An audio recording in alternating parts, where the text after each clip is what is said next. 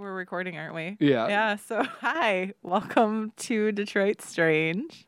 That's Jessica. That's Alex over there. So we were just talking about how we uh, were on a, another podcast recently, another podcast on the network, Ambient Improv with Justin Vieira. Yeah, it was a lot of fun. Uh, we also realized we've never done improv together.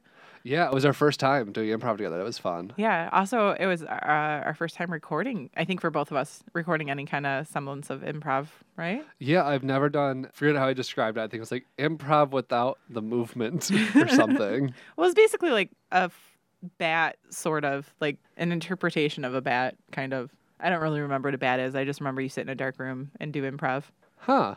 Have you you haven't done a bat before? No. I forget the actual. It's a it's a very spe- specific form. It's just in the dark. It might be like a herald in the dark. I might be might be wrong about that. Uh, but yeah, you sit in a room and you turn the lights off and you you do the improv just with your voices. That's fun. Yeah, it is. You know, like they do that in like Spontanea Nation, basically, and stuff too. Yeah. So it it was fun to actually do that. Yeah, it's interesting because like, you don't have the physical stuff to go off of, but you can also like make it up.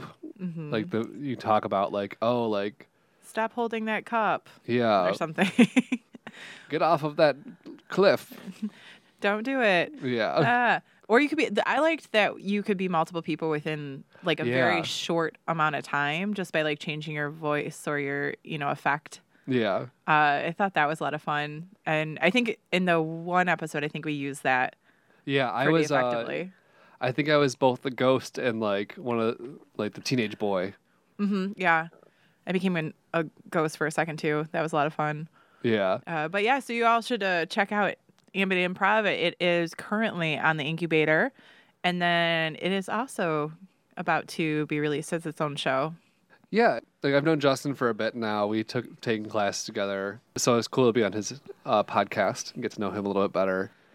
And we're hoping somehow we can uh, figure out how to get him on here, so we can. He's got some Hawaiian Ookie Spookies, which I didn't know he grew up in Hawaii until we talked about it. I had no it. idea either. Yeah. And then when he started telling us some of those stories, I was like, oh man. I was like, we gotta have you on. Those are some good Ookie Spookies. yeah.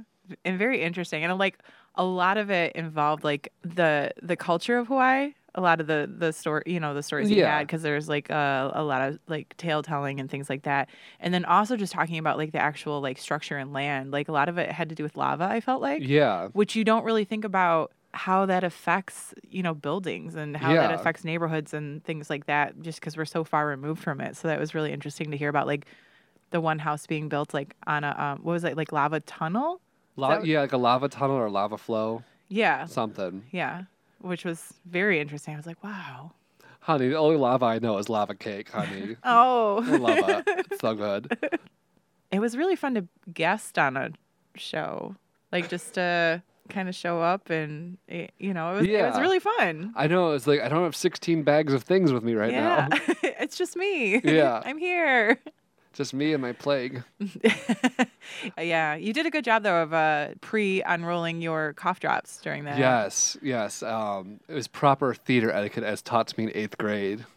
don't need ruffling those wrappers during the opera. No ruffling here. Yeah. No ruffling. I also remember going off on space during one of the episodes, Oh yeah. and I was like, so I was talking about it with our friend Rania last night about how like I was like, oh yeah, one episode of our podcast, I just go off on Chris Pratt, and then I was like, that's my thing now. I think I just go off on things or people. I mean that's okay. You still have an open mind though. Like if somebody were to approach you about these topics, like you'll still listen Yeah. to them. Like actually, in reference to the Chris Pratt one, I had a very long, detailed conversation with another friend about that and about how he got blasted uh, socially in a way that was kind of out of his control too. So like he might not have necessarily known Mhm. about his church's uh, specific stance. Yeah. So just like in a benefit of the doubt or you know devil's Yeah. advocate kind of way, it might not be him necessarily. He might just have liked some other things and kind of turned a blind's eye essentially to some things. And not that that makes it okay, but he might not have been aware. This was just a conversation I had with a friend. So you can still hate him if you want. I will. Okay, that's Chris fine. Pratt apologist. No, I'm just kidding. Me and Rania both uh, also were like, he's not that attractive. See, you know, You like the scruffy boys. I like the scruffy boys and also just I don't know. He kind of had that teddy bear appeal for a while. Like he doesn't anymore. Like he got, you know, all buff and stuff, and like Uh-huh. I'm still okay with that. But I don't know. He had that like fixer upper kind of quality for a while that you just like want to hug. Yeah. All right. Yeah. I mean, there's a reason I'm like super single, so let's let's not beat around the bush. Same. this isn't a relationship podcast, oh, though. oh, definitely. Definitely Please not. do not take relationship advice from me ever. Oh, me neither. I mean, unless you want it to be doomed. I mean, if you email us with the relationship questions, we'll answer them. Oh, that would be fun. That would be a really fun segment. I'd like to see what we come up with. Right. Just we yeah. If you have any questions for us, we'll do a Q and A some of our episodes. Maybe I don't know. Be like like Dear Abby or uh, Nancy Brown, the Detroit version of Dear Abby, which we'll probably cover at some point. Ooh. Yes. Okay. Yes. Yeah. Speaking of covering things, Okay. uh, anything else we haven't covered as far as catching up and Not really. I mean, I'm just job hunting right now, which is at the worst? Yeah. I've been doing it like indefinitely for a while now. If anybody knows anything I'm qualified to do, by the way, please email detroitstrange at gmail.com and let me know. yeah. After this, I have to go take a three hour long aptitude exam. That sounds fascinating. Right. It's just like part IQ test, part personality index, and part morality index. I'm like, make sure I'm smart, not a sociopath, and have morals, I guess. I So feel like you will do well on this test. hopefully, we'll see. If not, I'm going to be nervous. No, A dumb sociopath who has no morals, oh, what a good mixture. but I can make a cheesecake. That's true. Uh, Alex brought in uh, some cheesecake today because he got himself a new springform pan. And let me tell you, that is one good slice of cheesecake. Oh my god, thank you. It was the first cheesecake I made. Yeah, and he went like he went balls to the wall on it because it was not just a cheesecake; it was a chocolate cheesecake with a chocolate graham cracker crust with fresh strawberries. You know, I've been watching a lot of Great British Bake Off, and so this is what happens. I am all for you continuing to watch all the British Bake Off, especially if it results in things like this. Yes, And actually, does that bring us to the drink? it does. I think it does. So today's drink uh, is brought to you by Canadian Club Whiskey. Fun. Canadian whiskey will be very important in my story. Ooh. It was supposed to be a little bit more purple. However, it turned out a little too pink. Uh, first of all, I wanted to use blackberries, but I only had raspberries at home. So it is basically a Lynchburg lemonade, uh, except for with Canadian Club whiskey instead of uh, Kentucky based whiskey. And it's got a, what was that, tropical fruit lemonade in it that was purple. And then uh, just a, a splash of simple syrup, just a little bit to kind of balance out the flavor of the whiskey, and then some fresh raspberries in the bottom for us today. It's very tasty. Yeah, I like it. Very it. seasonal. I feel it's a good summer drink. I'm not gonna lie, I was a little concerned when I was buying the lemonade because I saw the purple one and it goes with my episode. So I was like, I'm gonna get this purple lemonade. I hope it doesn't taste like crap. It tasted good to me. Yeah, it's. I think again, it balances out with the whiskey enough. I don't know if I would drink it on its own, Yeah, but it was pretty. that's how I'm with LaCroix. Oh, I love LaCroix. If it doesn't have vodka, I don't see the point. Fair. Did you know, by the way, that they make 16 ounce White Claws? This is a game changer. I know, I know. I was like, what? They're 140 calories, but I can take the extra 40 calories Yeah. for 16 ounces. yeah, get four extra ounces out of that. Yeah. So yeah, just uh, be on the lookout apparently. But I saw them at a bar, and I was like, I did not know that was possible. So our drink today brings me to. Would you like to hear a story? I would love to. Oh, good. I was hoping you'd say yes. How awkward would it be if I was like, nope, I'd be like, uh, I mean, we just- episode over. This is our 10 minute episode of Detroit Strange. Thank you very much. uh, so, we, I, I covered this topic because we've talked a lot about prohibition, like just around stories Mm. often on the show. And I don't think we were intentionally doing that, but I wanted to kind of dive a little deeper into what was happening around the era of prohibition in Detroit. Mhm. So, statewide prohibition, that's not the topic, but I'll get to the topic in a second. Statewide prohibition became law on May 1st, 1917. This was three years prior to national prohibition. So, Michigan had a lot of Ahead of of the curve. Oh, yes. So, national went in effect midnight on January 16th of 1920. So, again, Detroit had a lot of time to kind of practice with getting liquor here. Uh, they were the first city in the nation with a population over 250,000, not 100. to go dry. And this was partially due to Henry Ford, who wanted a dry workforce at his River Rouge plant, which I believe we actually talked a little bit about last time for a second. And it went from 1,800 licensed saloons in the city in 1918 to around 25,000 illegal blind pigs, Ooh. so illegal saloons, by 1925. So in a seven year span, that's a lot of extra booze coming in. Its proximity to Canada made it a perfect place to smuggle in liquor and attracted rum run- runners and smugglers. By the 19, mid 1920s, around 500,000 cases of Canadian whiskey were coming across the river every month, hence our Canadian whiskey drink today. I see the relation. Now. Yes. Uh, this was either by boat in the summertime or just directly across the water by car. I actually found some photos of like cars half in the river and stuff when they were trying to drive. Like across. driving across the river? Yeah, because it was frozen. If you think about oh. it, yeah, oh. climate change, it's real, and it, we do live in a warmer time. It used to get a lot cold. I mean, we still it gets plenty cold here. Don't get me wrong, but I think the river had more of an availability to freeze during like January, February. Maybe not like, you know, for many months, but there was times when the river would actually freeze. And cars were smaller back then. Yeah, that too. I can tell because my driveway is real narrow. Your driveway is very narrow. It scares me backing out of it. Yep, same.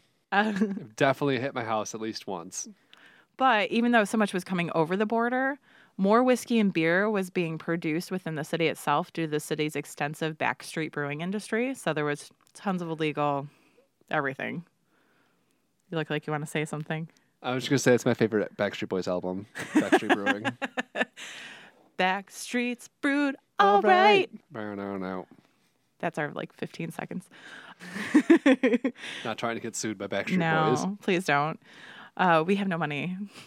Uh, this was actually coupled though with a lot of opium dens and large illegal uh, gambling. I always forget about opium dens being a thing. Yeah, I, I mean, again, we're thinking the 20s and 30s. I always thought that was like more Victorian age.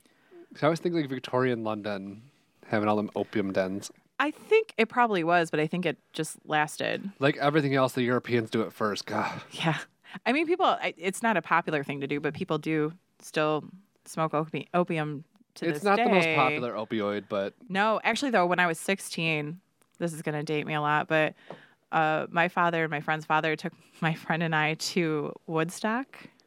fun. Yes. And not a place to go with your father when you're 16, but whatever. So we split ways often. And one of them was somebody was definitely smoking opium, like right in front. of I was like, it smelled really good though. I was like, what is that angelic smell? And I think my dad was like, um, that's opium. And got very nervous. like, what have I done? Uh, Did you see the person smoking it? Because I always just imagine like the long pipe. I did see the person smoking, and it, it it was kind of it wasn't like a fancy long pipe. I think it looked a little bit more, say, homemade, from what I recall. Sounds right. Yeah. So anyway, back to Detroit's opium dens.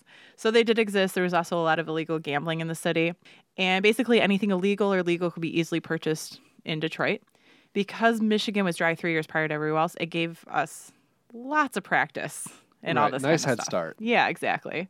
So local mafia gangs, uh, they they pre-existed. They were existing before this, but they began to form. There began to be more of them, a little uh, more people involved in them, if as it were.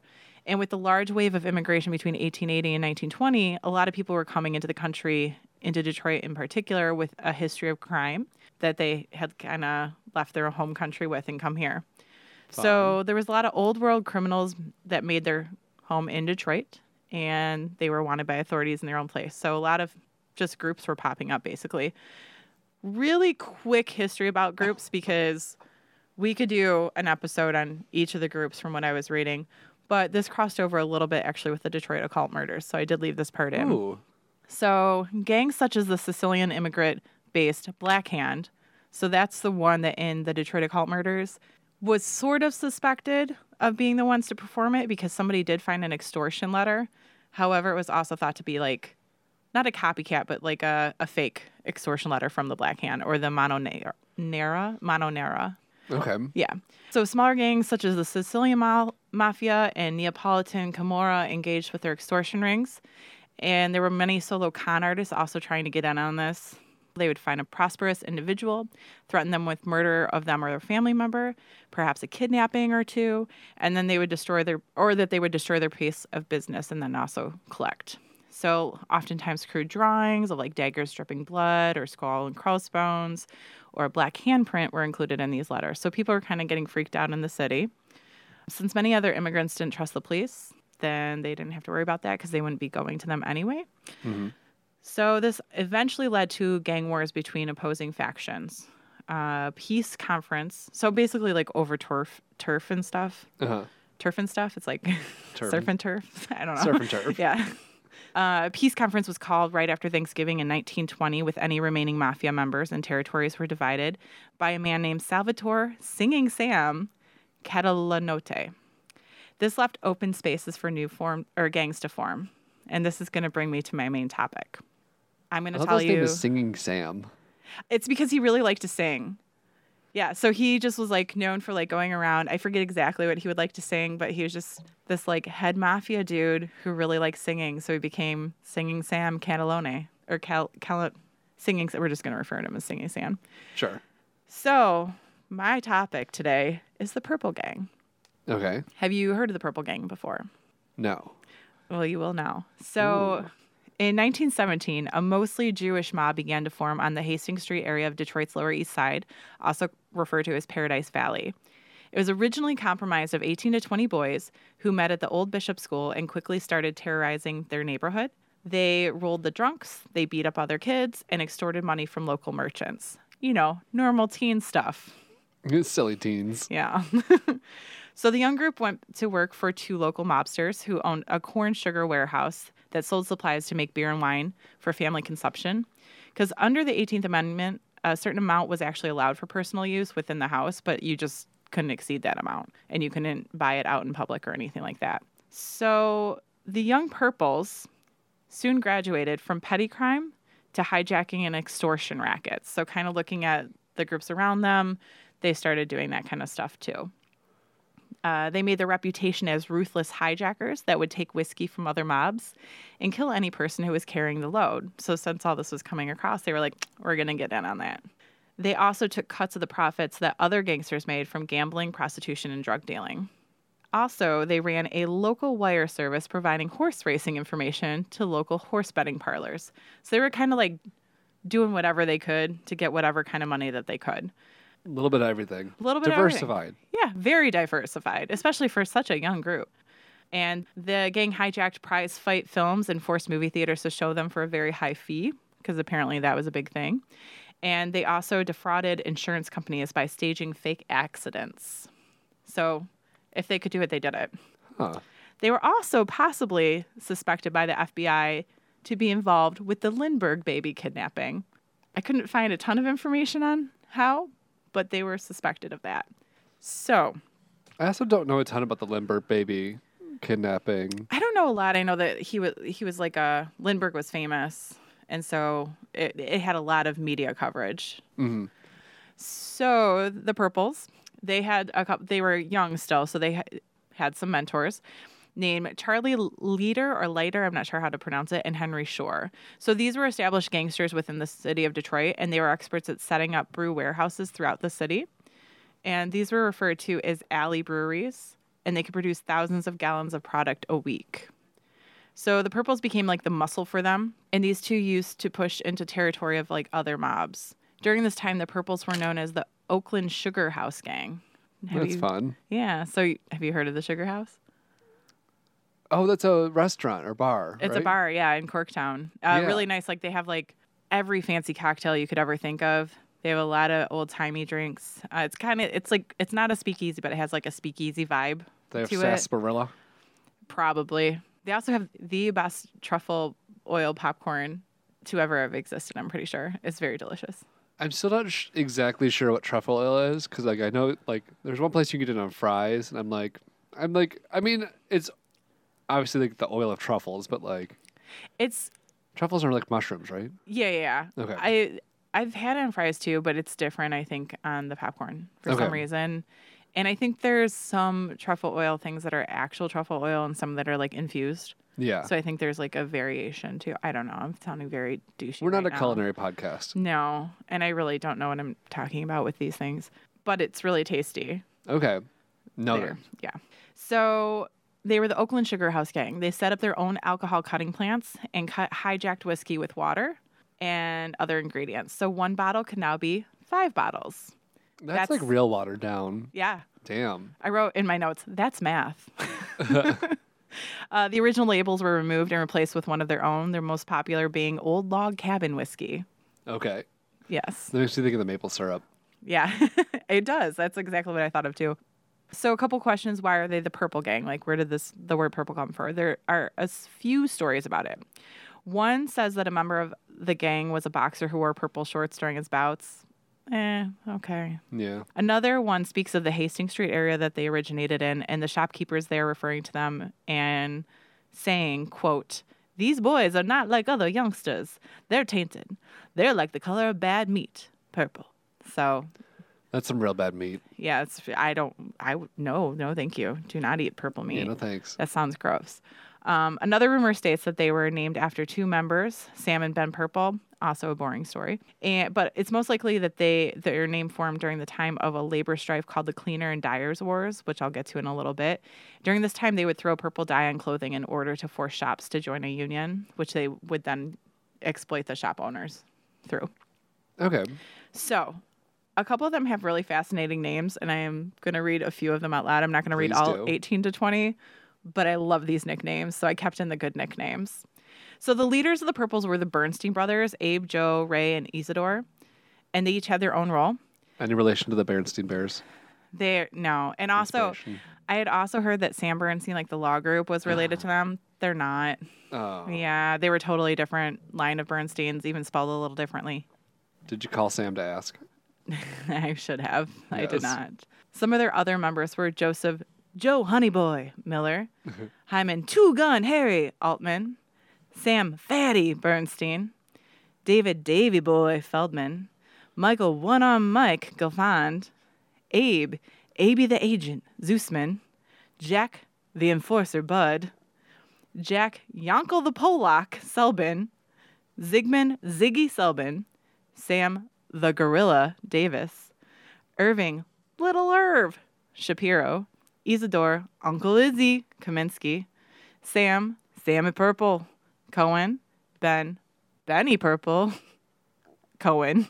The Cohens, they got real creative with them. Yeah. Uh, Sam, Sammy K, Kurt, Myron, Young Mikey, Selleck, Harry, Chinky Meltzer, Meltzer. I'm not sure if that's like a an appropriate name or not. I'm not sure what that means. Uh, Abe, Buffalo Harry, Rosenberg, Leo, the Killer, Edelstein, Joseph, Monkey Joe, Holtzman, and then a few others, but those were The best ones. were the most fun of the nicknames. Have you ever heard the song Grade 9 by Barenaked Ladies? I don't think so. Um, I don't know why that made me think of that because like there's this one point in the song where like they call me Four Eyes, they call me, Lo-" and at the end it's just like they called me Eddie. Like some of those names where it's like Ben, Benny, you know, where it's Yeah. like, like Sid, the purple guy. and It's just like Benny. Yeah. like they could have they could have been a little more You could have tried harder. creative with Benny. yeah, yeah. Come on, Benny. um so one of their favorite places was to meet on Oakland Avenue at the Schvitz, which Yes. is newly reopened in the past couple of years. Uh, and at that time, it was owned by Chinky Metzler, Meltzer, so one of the Purple Gang. Uh, It was a perfect meeting place because can you wear a wire there, you think? it'd get wet. Yeah. Can it be bugged inside? Nope. Yeah. So they loved it because you could have open meetings. Also, could somebody wear a piece of any kind? Nope. Nope, because you see it all. You see it all. So by 1925, the all Jewish Purple Gang uh, was led by the four Bernstein brother- brothers, as I mentioned, and the East Side River Gang was led by a St. Louis transplant named Pete Licavoli. And they became le- leaders in the bootlegging industry. So both both groups kind of worked together, but in like separate territories to be part of bootlegging. And they agreed to territorial restriction laid out by Salvador Cantalone Note. So that was the Singing Sam. Singing Sam. Good memory. Uh, so he was basically like the godfather of Detroit, like Singing Sam. Love that for him. Yes. and they were welcomed to the, into the Detroit Underworld Crime Network. The groups ran the majority of the large scale rum running, uh, both north and south of the city. So, pretty much anywhere it was coming across, they, these two groups were in charge of it. In 1925, Abe Bernstein, one of the leaders of the Perps, teamed up with Francis X. Martel, president of the Detroit Federation of Labor, and formed a racketeer controlled Wholesale Cleaners and Dyers Association, so a union for cleaners and dryers known as the WCDA. Armed members of the Purples would attend meetings and collect dues from all of the members. How convenient. If a plant owner refused to join the union, things would start to happen. So things would happen like chemicals would be added into clothing that would cause them to combust. Truckloads of laundry were hijacked, sometimes the driver being killed in the process. Oh no. Yep. Beaten to death. So not like even gunned down, but like beaten to death. So definitely not an accident. No, definitely not. The building might be blown up with dynamite or a bomb. And sometimes purple dye would be thrown into piles of laundry, as I'd mentioned. That seems like the least like traumatic. Like, oh no, my shirt's purple. Yeah. I mean, I take a purple shirt over getting beaten to death or blown up. Oh yeah, I don't even like purple, but yeah, turn my clothes you don't purple. like purple? I mean, so here's the thing. Growing up, I had to wear a lot of purple. Was it for Renaissance stuff? No, no, because you have to be royalty to wear purple out there. Uh, Yeah, uh, in Renaissance times, purple and blue because they were like hard dyes to get. They like Yeah. represented royalty, so I actually wasn't allowed to there. But that being said, like for some reason, I was just it was deemed that purple was my color, and I think my mother also really likes purple, which is like fine. But I just had a lot of purple growing up. I remember one time I was in I, I took dance as a kid, uh, and we all got separate colored costumes, like the same costume but different colors for one show. And they gave me purple, and I was so upset. I was like, I wanted the magenta or the turquoise, but I got purple. Like, yeah, I went through a purple phase in like the end of high school, early college, and there's like this, like my almost like self-imposed uniform for like my freshman and sophomore year of college is I'd wear the same American Eagle purple hoodie, some kind of shitty band tee from Hot Topic, and skinny Naturally. jeans. naturally. I had my hair dyed black at one point because I had a lot of feelings. Did you have like Vans on too? I feel like Converse. Vans. Okay, that was my second Converse. choice. Um, but yeah, I would take purple clothing over being beaten to death any Yeah. day. Just putting that out into the universe. So um, between 1925 and 1928, hundreds of thousands of dollars were extorted from the cleaning industry in Detroit, with at least two union business agents, quote unquote, taken for rides, uh, where they were shot in the back of the head and their bodies were tossed into the street. Wow, wow. Yeah. So Martel, the the guy who was not part of the Purples but kind of teamed up with them for this, he really didn't like this and he kind of wanted out. So he tried urging business owners to file complaints with the Wayne County prosecutor, which resulted in the Purple Gang trial of 1928. So this trial charged 13 Purples with extortion and ended with the acquittal of all 13. So they felt pretty invincible at this point in time. I mean, it sounds like they kind of were. So I Yeah. get that. So during this time too, in 1927, Detroit with the, was the nation's fourth largest city with over 1.5 million, as we've mentioned. Uh, the rapid size increase and the passing of national prohibition was the perfect recipe to create this large underground uh, ring. And New York and Chicago were getting more media coverage, so Detroit was kind of the perfect grounds for everybody, and especially with proximity to Canada. So mob wars soon started between the Italian, Irish, and Jewish bootleggers over territory. The Purples were involved in this turf war with the Licavoli squad mentioned earlier, led by brothers Tommy and Pete. In March of 1927, three men who had been brought to Detroit as hired assassins for the Purples were killed. Uh, I will go a little bit more into that later. Uh, it was believed to be retaliation, though, for a double cross. So, Ooh. yes. Uh, the murders took place in an apartment leased by the Purple Gang members Eddie Fletcher and Abe Axler, and maybe a man named Fred Burke. The three were questioned, but no one was ever convicted of murder. It was first reported uh, time of a submachine gun being used in the Detroit underworld for slaying, and it would be known as the Miraflores Massacre. Huh. There's going to be a few more massacres coming up. Oh no. Yes, they really started to like that submachine gun. So the Purples began terrorizing Detroiters with street executions of their enemies. So, meaning they'd just execute and leave them. Uh, they killed an officer named Vivian Welsh on February 1st of 1927. Oh no. I know. But Welsh was later revealed to be a dirty cop trying to extort money from the Purples. So, All right. yeah. But this case is still unsolved today. Of who killed her? Yeah, no one. I'm was- guessing Vivian's a woman. I believe so. I could not actually find that. I looked it up, but it just kept saying Vivian Walsh, and Because I like that there was a female cop back then. I do too.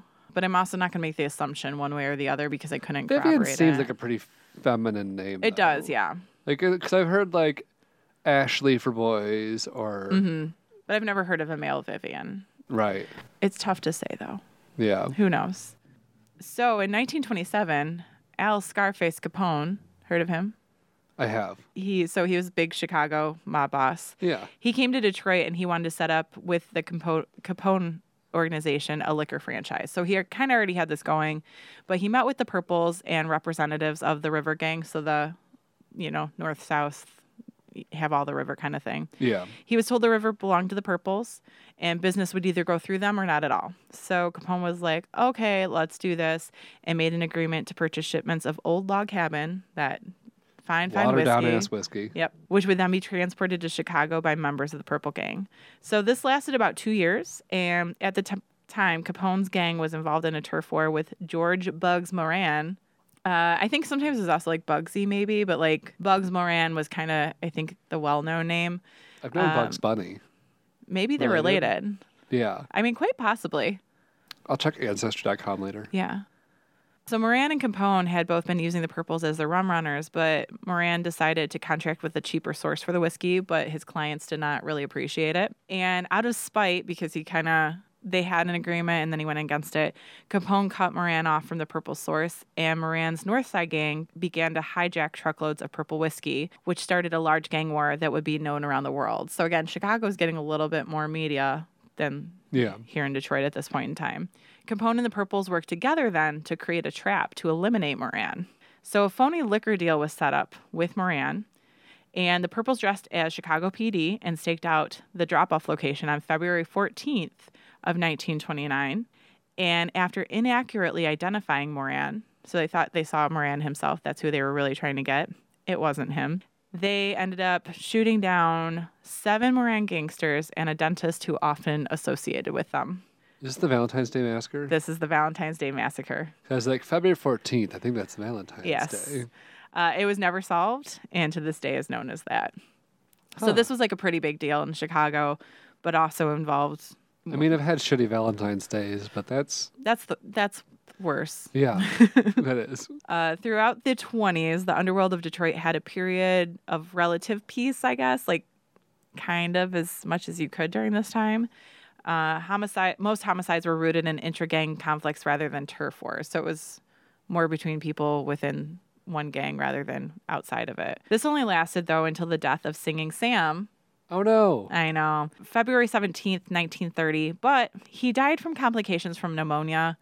So it wasn't it wasn't a great death, but it wasn't wasn't like he got like shot or Yeah, necktied. He wasn't gunned down. It was more natural causes. I don't know how he contracted pneumonia. I don't know if he was outside with no socks. I don't know, but I mean, I feel like if you're that deep in the mob, I think that's a pretty good way to go. yeah, yeah, I would think so. So after his death, East Siders and West Siders began to brawl again because he was gone and he was really the one who kind of kept Got the them in peace, line. yeah. yeah. And the paper called this the Crosstown Mob Wars. July of 1930 was called Bloody July as there was a gangland murder every day. Holy shit. Yeah, so it got pretty bad for a while. As the 1930s began to dawn, the Purple Gang ruled Detroit, the, the underworld of Detroit, unchallenged by anybody really at this point. They operated out of the Book Cadillac downtown, which still so that building was used at some point. It was definitely used. And they hung out with like movie stars and dated showgirls and were like living this like lavish lifestyle. And they were invincible at this point.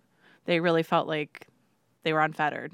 Uh, they felt protected by City Hall as a series of weekly payments were made on the doorsteps of high government officials. So they also thought they kind of had the law on their side a little too. In 1930, a well known radio personality, Jerry Buckley, was murdered in the lobby of a hotel downtown. It is unknown if this was the work of the Purples or the local Sicilian mob. No one was charged, and it still remains unsolved to this day, but it also made big media coverage since it was a well known media person. Uh, Between 1927 and 1935, 18 Purples were brutally murdered by members of their own gang. shit. Going hard for about a decade almost at this point in time, and then things started to unravel a little bit. So their self destruction was accelerated on September 16th of 1931 from an inc- incident referred to as the Collingwood Manor Massacre. Another massacre. Another massacre. It's full of massacres. During the mid 1920s, gangsters from all over the U.S. started coming to Detroit. Like I said, it was kind of a hotbed and didn't have as much media attention, so it was a really good place for people who wanted that kind of lifestyle to come to. And some were coming from Chicago after being forced out by Capone's gang. So the, there were these three dudes, and they were sticking up Capone protected speakeasies and basically given the choice to leave horizontally or vertically out of the city of Chicago. Love that. Yep. Love that phrasing. Yes. So they chose vertically and they came to Detroit. So they arrived here, and due to their Jewish heritage, they were introduced to the Bernstein brothers. Uh, the three gunmen were put to work on the Little Jewish Navy, as it was called, but quickly became very uncontrollable. So they would backstab anyone to get what they wanted. They really had no, like, allegiance, as it were. Radicals. They were very radical. On September 16th of 1931, they were called in for a peace meeting after having a fallout with the Bernstein brothers at Collingwood Manor Apartments on Detroit's west side. This was actually an ambush. Surprise. Uh, they were shot to death by Harry Fleischer, Irving Milberg, and Harry Cowell, Cowell, and Ray Bernstein, so one of the leaders, drove the getaway car. Authorities caught up with them when they burst into Fletcher's apartment and found the men, Abe Axler, Irving Milberg, and Eddie Fletcher, playing cards. They also arrested Ray Bernstein and Harry uh, Keywell as being like affiliated with this murder or murders because there were three of them. The men were tried, convicted, and sentenced to life terms for the for first degree murder. So this is like they've gotten away with all this stuff time after time before, even after their 1928 trials. This is three years later. They're actually tried and actually convicted of the thing they did this time. So Harry Fleischer, one of the men accused, actually went on the run though until 1932 and somehow escaped prosecution for the murders, but did serve time later in Jackson actually uh, for armed robbery in an Oakland County gambling house. Huh. Yeah. So by 1935, most of the significant leaders of the Purple Gang were either dead or in prison. So basically, by 1935, the Purple Gang was no more. Collectively, the ground had over uh, the group had over the ground. Why would I say the ground? I mean, the ground actually had this too because it had over 500 murders in a 10 year span. Lot of people in the ground. Yeah, so there were over 500 people in the ground because of the group over a 10 year span. So that's like 50 murders a year. That's like that's a murder a week. Damn. Yeah, that's awful. Um, the Detroit area mafia bosses and Bernstein brothers met, and it was agreed that the Italian mob would take over the Purple Gang's rackets at this time. Abe Bernstein was no longer in charge, but stayed a powerful player in the underworld. He ran a bookmaking and loan sharking operation and was met with by Joe Zerilli and Black Bill Tocco until he died of a heart attack in 1968. So he kind of stayed involved with this like Italian mob, but like kind of as a side figure. And Zerilli and Tocco had actually been footing the bill for him to stay in the penthouse suite at the Book Cadillac since the 1940s. So he like lived in this like fat ass apartment for decades. That's pretty cool. Like, you know, that book Cadillac building. It's a nice building. It is. I've never seen the. Well, I don't think anyone's really seen on the inside lately. But I went uh, to a wedding there once. It's open. Um, I'm thinking of Book Tower. Oh yeah, yeah, yeah, yeah. Because I think I think the book Cadillac. It's the Westin Book Cadillac now, but like oh yeah, yeah, yeah, yeah. yeah. it was nice. I mean, it was a few years ago. I don't really. I'm sure it's It still was nice. Yeah. I guess I sh- I just made the assumption that the, that was the same building. I should look it up. Yeah. But I, I think so because I think it was a hotel then as well, or an apartment source of some kind because this guy was living there. Yeah.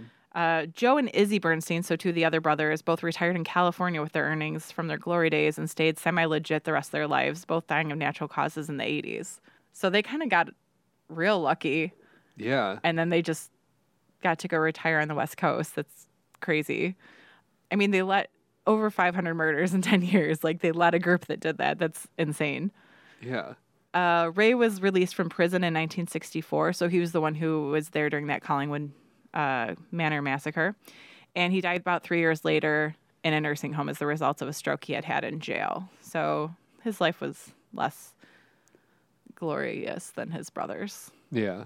So other than that, I mean that's that's the, the very trimmed down history of the Purple Gang. There has been a movie made about them in 1959, which is interesting because a lot of those members were Still alive. still alive during that. Other than that, I, ha- I couldn't find any other. What was the movie called? The Purple Gang. Again, Yep. America's very literal. Yes, exactly. But yeah, but they've they've come up a bit, and if you start looking around Detroit, there is like a lot of nods and mentions to things that happened under them, like the Sugar House and you know things like that. So I thought it was interesting.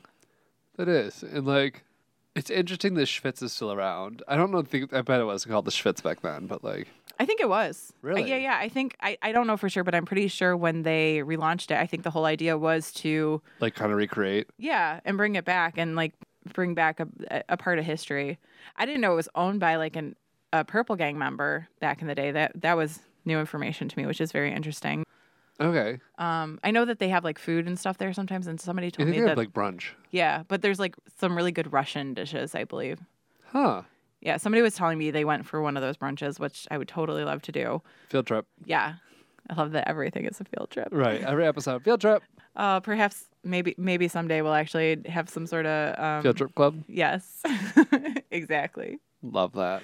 Yeah, but yeah, so that that's the the Purple Gang, one of Detroit's most notorious gangs. There were plenty of other gangs. Like I said, I didn't know how deep that all went. We could do an episode on all of those gangs, I'm sure, and find a lot of information. But this was like the well the most well known. That is so interesting because like I've one never heard of them, and I don't know. It's just kind of like because there's not really like gang violence here now. No, not like that, but I think like it's such a weird use of the like the word gang because obviously like I think it has a different connotation today than it do- it did back in the 1930s. Yeah. Um, because back then we were really talking about like the mob and like mobsters and things like that, and we're we're so far removed from that. Although, isn't there that one reality show, Married to the Mob or whatever? Probably. I think it was on like VH1 or something for a while. I know I watched part of it. Uh, it was very interesting Uh-huh. and ridiculous as all reality shows are. But it was about like kind of contemporaries of like that kind of a, a mob or gang. Uh-huh. Uh, and I, I, I, it's just a world I know very little about. Same. Definitely do not have any mob ties. No, wink, wink. Yeah. Uh, no, I always wish I did though, because like, you, you wish you did. yeah, I wish I had mob ties, because like, I mean, Like, you could speak like- really cool if you. right, and like, I mean, I have four different vowels in my last name. That has to count for something. yeah, that's true. Yeah, I I only have two, three, three. I can count two different. two different ones. Yes, total. three total. But yeah, I mean, I, I just can't imagine like living in the 30s and like, I mean, Al Capone, like, Yeah, and how much did people actually know? That's that's what I'm really curious about because, in retrospect, we we have all these documents and things that we can look at and articles and whatever that we can research and find out these stories. But like, how much did the general public know when this was all going on? yeah. I wonder if it was like one of those things that was kind of just like unspoken, but like Mhm. everyone was like, "Oh, those purple gang, and they're at it again." Yeah, exactly. And like 50 years from now, when somebody's talking about 2019, like what's going to come up in their research as far as like, I wonder if the people knew. Well, you're right. oh, look at that poop emoji. Yeah. People thought that was funny back then. Look at I don't know why they're talking filters. like in the future. the future is actually the 1920s. Everybody goes back to talking like this, you see. All the newspapers and uh, time. It's a bee's knees. I mean, 50 years from now, according to Sean Hanlon, we'll all be dead. So, Okay, so we're all to be in the ground talking like that. yeah, exactly. There's a bit of dirt in my mouth. Makes it hard to breathe. Six feet under. Can't get any deeper. Oh, I love it. Yeah. but yeah, that was a great story. Thank you for that. Thank you for listening. Yeah. So, you ready for your two truths and a lie? I am so ready. So, I decided to do Lizzo because we're both big Lizzo fans. We talked about her last episode. I love Lizzo. Yes. Same. So here's my uh, two truths and a lie about Lizzo. Lizzo's from Chicago. Her real name is Melissa, and she toured with Florence and the Machine. Oh, This one's hard. They all sound true, and I don't like it. Yeah. I feel like I should know what her real name is because I enjoy her, but I'm also really bad at that kind of stuff. But Wait, the last one is she toured with Tor- Florence and the Machine? Yeah. Like opening, was that part of it, or just toured with Florence and the Machine? I think she was. It didn't really specify. Okay. Ooh, I almost tricked you. Yeah. See, I want to say that's the lie, but I feel like it's too specific unless you just change the name of the band. I'm saying nothing. I don't know nothing about nothing. I know. I want to say I'm pretty sure she is from Chicago, but I could also be very wrong about that. But she feels like a Midwest girl. I'm going to go with her name being Melissa because it, it seems like it should be based off of like Lizzo, Melissa. Uh huh. I'm going to, but I'm going to think that that could be your trick. Okay. I'm, that's, that's my, my vote. Is Melissa? Yeah. Her name actually is Melissa. Dang it. It does make sense. It's a cute nickname for Melissa too. It is. It's adorable. Right. Love her. Um, and she did Flor- she did tour with Florence the Machine, and she also toured with Haim too. I don't know if you know Haim. Yeah, I call them ham band. I don't know why. I just do. The lie is that she's from Chicago. She's actually from Detroit. Oh, you know what? And I feel dumb now because she kind of said that last night, and I was like, in my state of like just bliss of being there. I was like, cool. And right. then, You were like, sing the songs. Mhm. and then later I was like, wait, did she say that? And I feel like I should know that. She yeah. So she was born in Detroit, but she later moved to Houston, Texas. Oh, okay, okay, okay. That makes more sense then. I was gonna be really mad if she like started in Detroit and I had no idea. You know what I mean? Like, Yeah.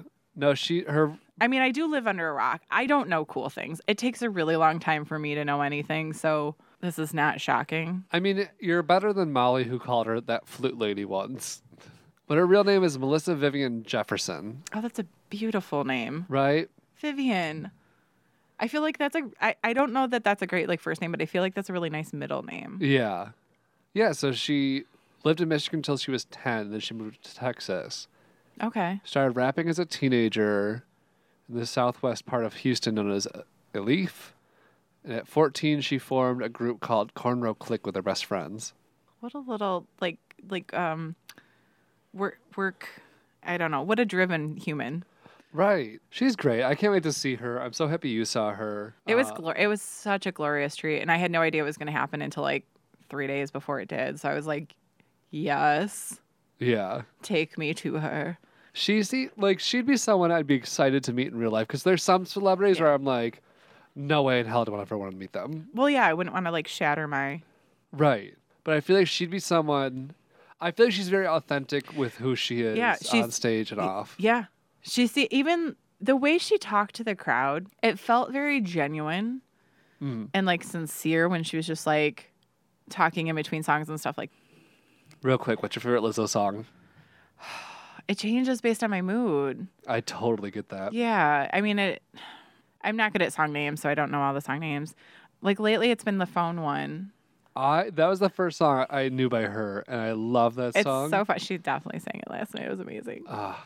I'd say mine is probably "Good as Hell" or "Juice." I think "Good as Hell" is like classically the the best because I yeah, think that one to me feels like everybody should just listen to it. Like that is a song that has something for everybody. yeah, Because like I mean, even if you don't, even if you don't do your hair or flip your hair and do your, you know what I mean. Like it doesn't matter. Like you should. it's you should, but it's just about feeling. Well, it's about feeling good hell. Like that's just Yeah. great. Everybody should feel that way. That's Right. amazing. She's great. hmm I like the So we're now a Lizzo appreciation podcast. yes. uh, also, if you are Lizzo, want to write? No, I'm just kidding. Yeah. that would be amazing. That would be ideal. I would pee my listens. pants. Same. so we should probably wrap, Wrap up. it. Yeah. so if you want to follow us on Instagram and Twitter at Detroit Strange, Mhm. we have a Facebook page now too. We do. We'll actually have stuff on the Facebook page soon. We promise. Yes. We we have a f- couple followers. I was like, oh, thanks for following us. We have nothing there, Yeah. but we will. And yeah, other than that, Detroit. Stay strange. Goodbye. This has been a production of Planet Amp Podcast, powered by Pinecast. Our theme song was created by Sax and Violence.